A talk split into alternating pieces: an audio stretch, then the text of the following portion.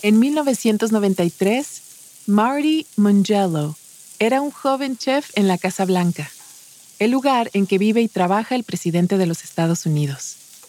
En un día en particular, Marty estaba cocinando para el presidente Bill Clinton, cuando de repente la primera dama, the First Lady, pidió verle. One of my coworkers came into the kitchen and said, The First Lady wants to talk about the fettuccine Alfredo you made. I think you're in trouble. El presidente Clinton tenía colesterol alto y riesgo de infarto. Así que Marty tenía órdenes muy estrictas. Ni queso, ni pasta, ni lácteos. Y el fettuccine Alfredo de Marty parecía tener todos los ingredientes prohibidos. Temía que iba a ser despedido. Fired. My coworker said the president can't eat fettuccine Alfredo.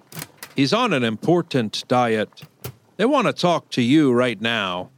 So I went out to the dining room, and everyone in the kitchen was absolutely sure that I was going to be fired. Welcome. Les damos la bienvenida a Relatos en Inglés un podcast de Duolingo. Soy Diana Gameros. En cada episodio podrás practicar inglés a tu propio ritmo, escuchando historias reales y fascinantes contadas por las personas que las vivieron.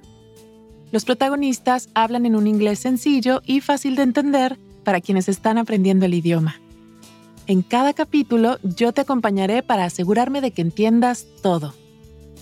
En el episodio de hoy tenemos dos historias sobre uno de los edificios más famosos del mundo, la residencia del presidente de los Estados Unidos en Washington, D.C., la Casa Blanca.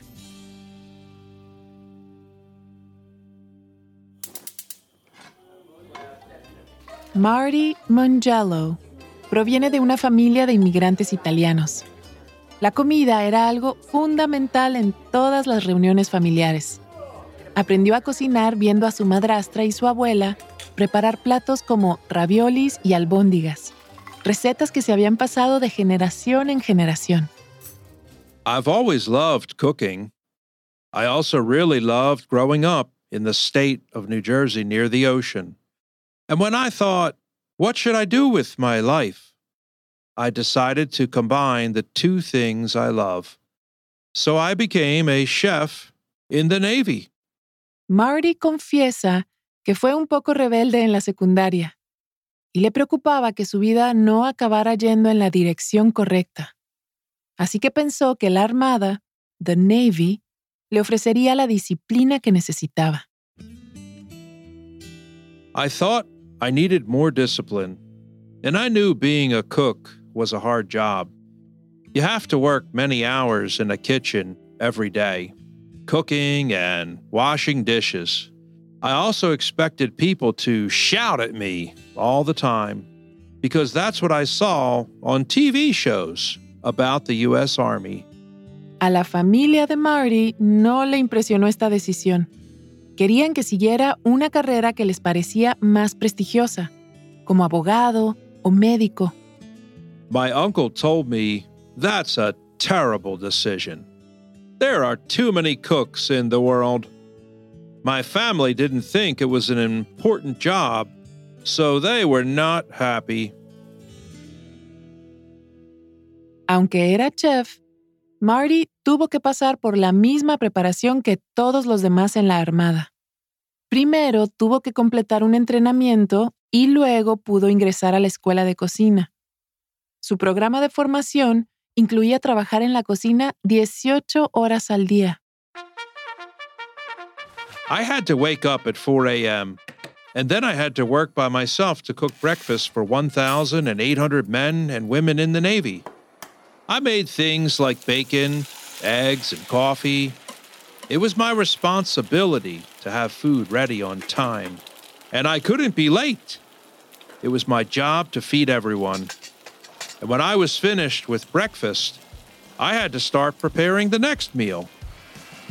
Después de una formación básica, Marty pasó la siguiente década trabajando como chef a bordo de barcos de la Armada y en una base naval en Virginia. Una de las cosas más importantes que aprendió fue cómo cultivar su ingenio, hasta que parecía un mago o magician. When you're on a ship for three months, you have to make everything. You can't just go buy bread. So I made things like rolls and even birthday cakes. I could make a lot with very few ingredients. Everyone thought I was a magician. Marty demostró ser un buen chef, cocinando en grandes ceremonias, creando grandes platos de frutas y deliciosos pasteles de 120 centímetros de largo. After a while, I became a famous chef in the Navy, but I started to get bored, so I decided to tell my boss. I thought he was going to be upset, but he asked, Do you want to work at the White House and cook for the president and his family? And I said, Wow, that's going to be a real challenge. En los Estados Unidos, el ejército supervisa la Casa Blanca, lo que incluye la preparación de alimentos. Hay un largo historial de chefs militares que cocinan para la familia del presidente, o primera familia. Y ahora era el turno de Marty. I was so excited. It was the most important job a Navy chef could have. I never thought that someone like me could be a chef at the White House. Never. Para ser chef en la Casa Blanca se necesita Secret Clearance, que literalmente significa permiso secreto, uno de los niveles más altos de seguridad en el gobierno de los Estados Unidos. Esto significa que alguien ha sido investigado a fondo y se le puede confiar información confidencial. I had to cook three meals a day for the president, so I needed secret clearance. They wanted to make sure that I wasn't going to hurt the president. And they also needed to trust me if I heard any secret information. Obtener ese permiso de seguridad también es un proceso muy largo y caro. Pero Marty ya lo tenía por su trabajo en la Armada. Cuando le dijeron que el trabajo era suyo, se sintió muy feliz. I called my family at home. They were so excited that they screamed into the phone. They couldn't believe that I was going to work in the White House. I think it was the first time they were really proud of me and my work. La primera vez que Marty entró en la Casa Blanca, se sintió abrumado. El edificio fue completado en 1800 y 45 presidentes de los Estados Unidos, desde el segundo, han vivido allí. Es una casa enorme, con más de 132 habitaciones y una cocina lo suficientemente grande para alimentar a 140 personas. When you work in the White House, you have to be ready for anything. And every day is very busy. Hundreds of people come to visit the president daily, and you might suddenly have to cook for a celebrity or maybe the whole national soccer team. Como era chef militar, Marty hizo mucho más que cocinar. I had a lot of different responsibilities. I had to cook for world leaders who were visiting the president, but I also had to clean the dining room between meals. And I couldn't just go home at 8 p.m. every day, because at night I had to make drinks for everyone. Además de preparar elegantes cenas de Estado y servir a jefes de Estado extranjeros y otros famosos, Marty estaba al servicio de la primera familia en su vida cotidiana. I was with the president all day, so I got to see his regular life. In the mornings, I prepared and served breakfast, so I saw the president reading his newspaper while his daughter played in the living room. Sometimes he even played the piano. Then, in the evenings, I sometimes had to prepare a snack for him when he was working on important business. Como chef personal del presidente, Marty sabía que los plátanos eran una de sus comidas favoritas. Así que inventó un aderezo de ensalada con sabor a plátano. El presidente lo pedía casi todos los días. The Clintons loved me because I always had fun while I was working. I often cut fruits and vegetables to look like little animals, and then I decorated their meals with them. I love doing creative things like that. And sometimes the president came into the kitchen and we watched TV together for an hour. También era responsabilidad de Marty controlar la dieta del presidente. En 1993, solo unos meses después de que Bill Clinton entrara en la Casa Blanca, su salud se deterioró un poco y su dieta tuvo que cambiar drásticamente. Someone gave me a very long list of all the things the president could and could not eat. He could only eat healthy things, and it was my job to make everything taste good. So, if I used an ingredient like tofu, it needed to be delicious. Como chef italiano, Marty estaba acostumbrado a cocinar con ingredientes como crema, queso y pasta. Pero ahora era trabajo suyo tratar de descubrir cómo hacer versiones más saludables de aquella rica comida que tanto le gustaba al presidente. The president needed to have a healthy diet because he had such a stressful job. At the time, I also had a rule do not tell the president the ingredients of the food I make. For example, if I made a cheesecake, I couldn't tell him that I made it with tofu because he might think it was disgusting. Marty no estaba acostumbrado a cocinar con ingredientes nuevos como la soya y las algas, pero estaba encantado de aceptar el desafío.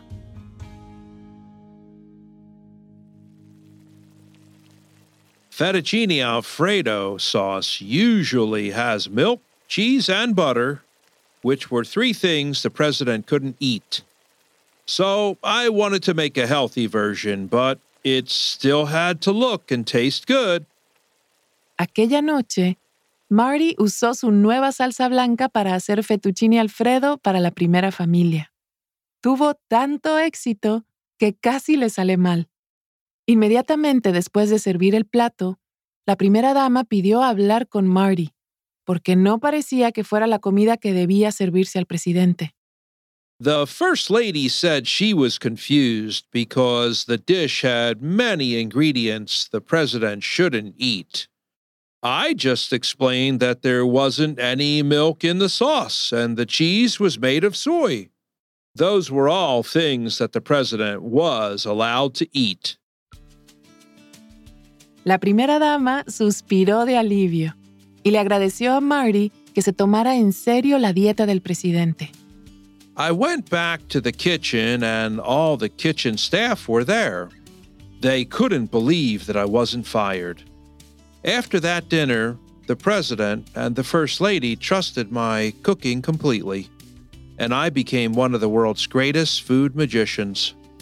En sus tres años en la Casa Blanca, Marty aprendió a hacer platos saludables que no solo se veían bien, sino que también sabían bien. Fue un largo camino para aquel joven que se imaginaba fregando ollas y sartenes en un comedor de la Armada. I'll always be a chef, making magic in the kitchen. No matter what, cooking will always be my passion.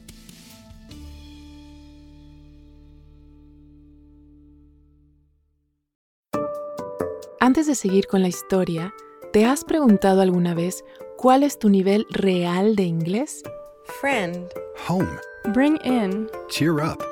El Duolingo English Test es una forma cómoda, rápida y barata de saberlo. El examen lo puedes hacer online cuando te venga mejor desde tu casa, sin tener que desplazarte a ningún sitio. Y lo mejor, ya lo aceptan miles de universidades de todo el mundo.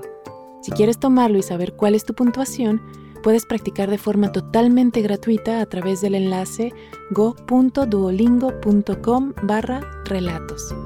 Otra vez, go.duolingo.com barra relatos. Ahora volvamos a nuestro episodio de hoy.